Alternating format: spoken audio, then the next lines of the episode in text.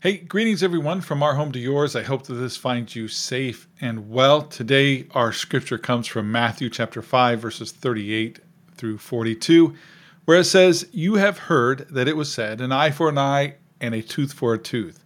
But I tell you, don't resist an evildoer. On the contrary, if anyone slaps you on your right cheek, turn the other to him also. As for the one who wants to sue you and take away your shirt, let him have your coat as well. If anyone forces you to go one mile, go with him too. Give to the one who asks you, and don't turn away from the one who wants to borrow from you. So, Jesus is teaching about retaliation, and, and I'll be honest with you, this has got to be one of the most difficult passages in the Bible. It's one that I think we miss the point on quite often. I mean, if you listen to, to what he said and, and how we read it, if someone hits you in the face, turn your head and let them hit you again on the other side of your face. If they want to sue you and take away your shirt, let them sue you and give away your coat as well. And if they want you to walk a mile, then you walk two miles. Doesn't seem like it makes sense, does it? Now, I have, and I'm sure you have, heard a lot of different meanings or a lot of different interpretations about this this passage, and I think over time I myself had had several misconceptions about what this passage means. And I think the problem is that most of us focus on the turn the other cheek part of it and the going the extra mile, that we forget to take this passage in whole and we just pick on those two little lines. Or we might even be tempted to read this through a pacifist lens and believe that Jesus is telling us just to let people run over us and, and do what they want to do to us. But that's not what this is about, is it? And I really think the key to understanding this passage is actually the last line where it says, Give to the one who asks you, and don't turn away from the one who wants to borrow from you.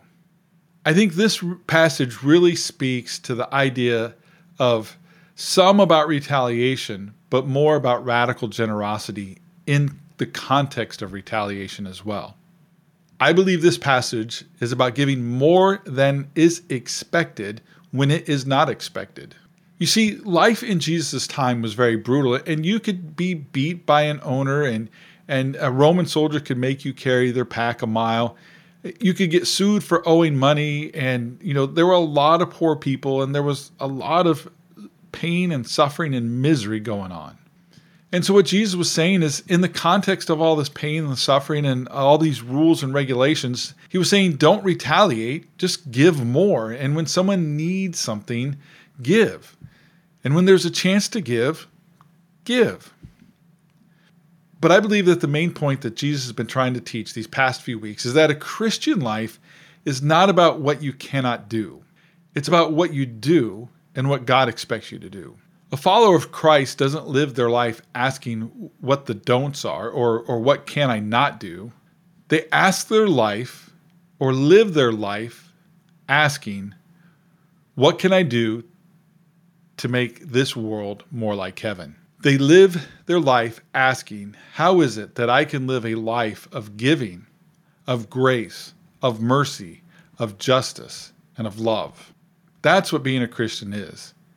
It's not about what you can't do. So may you go this week and do. Grace and peace to you. God bless you.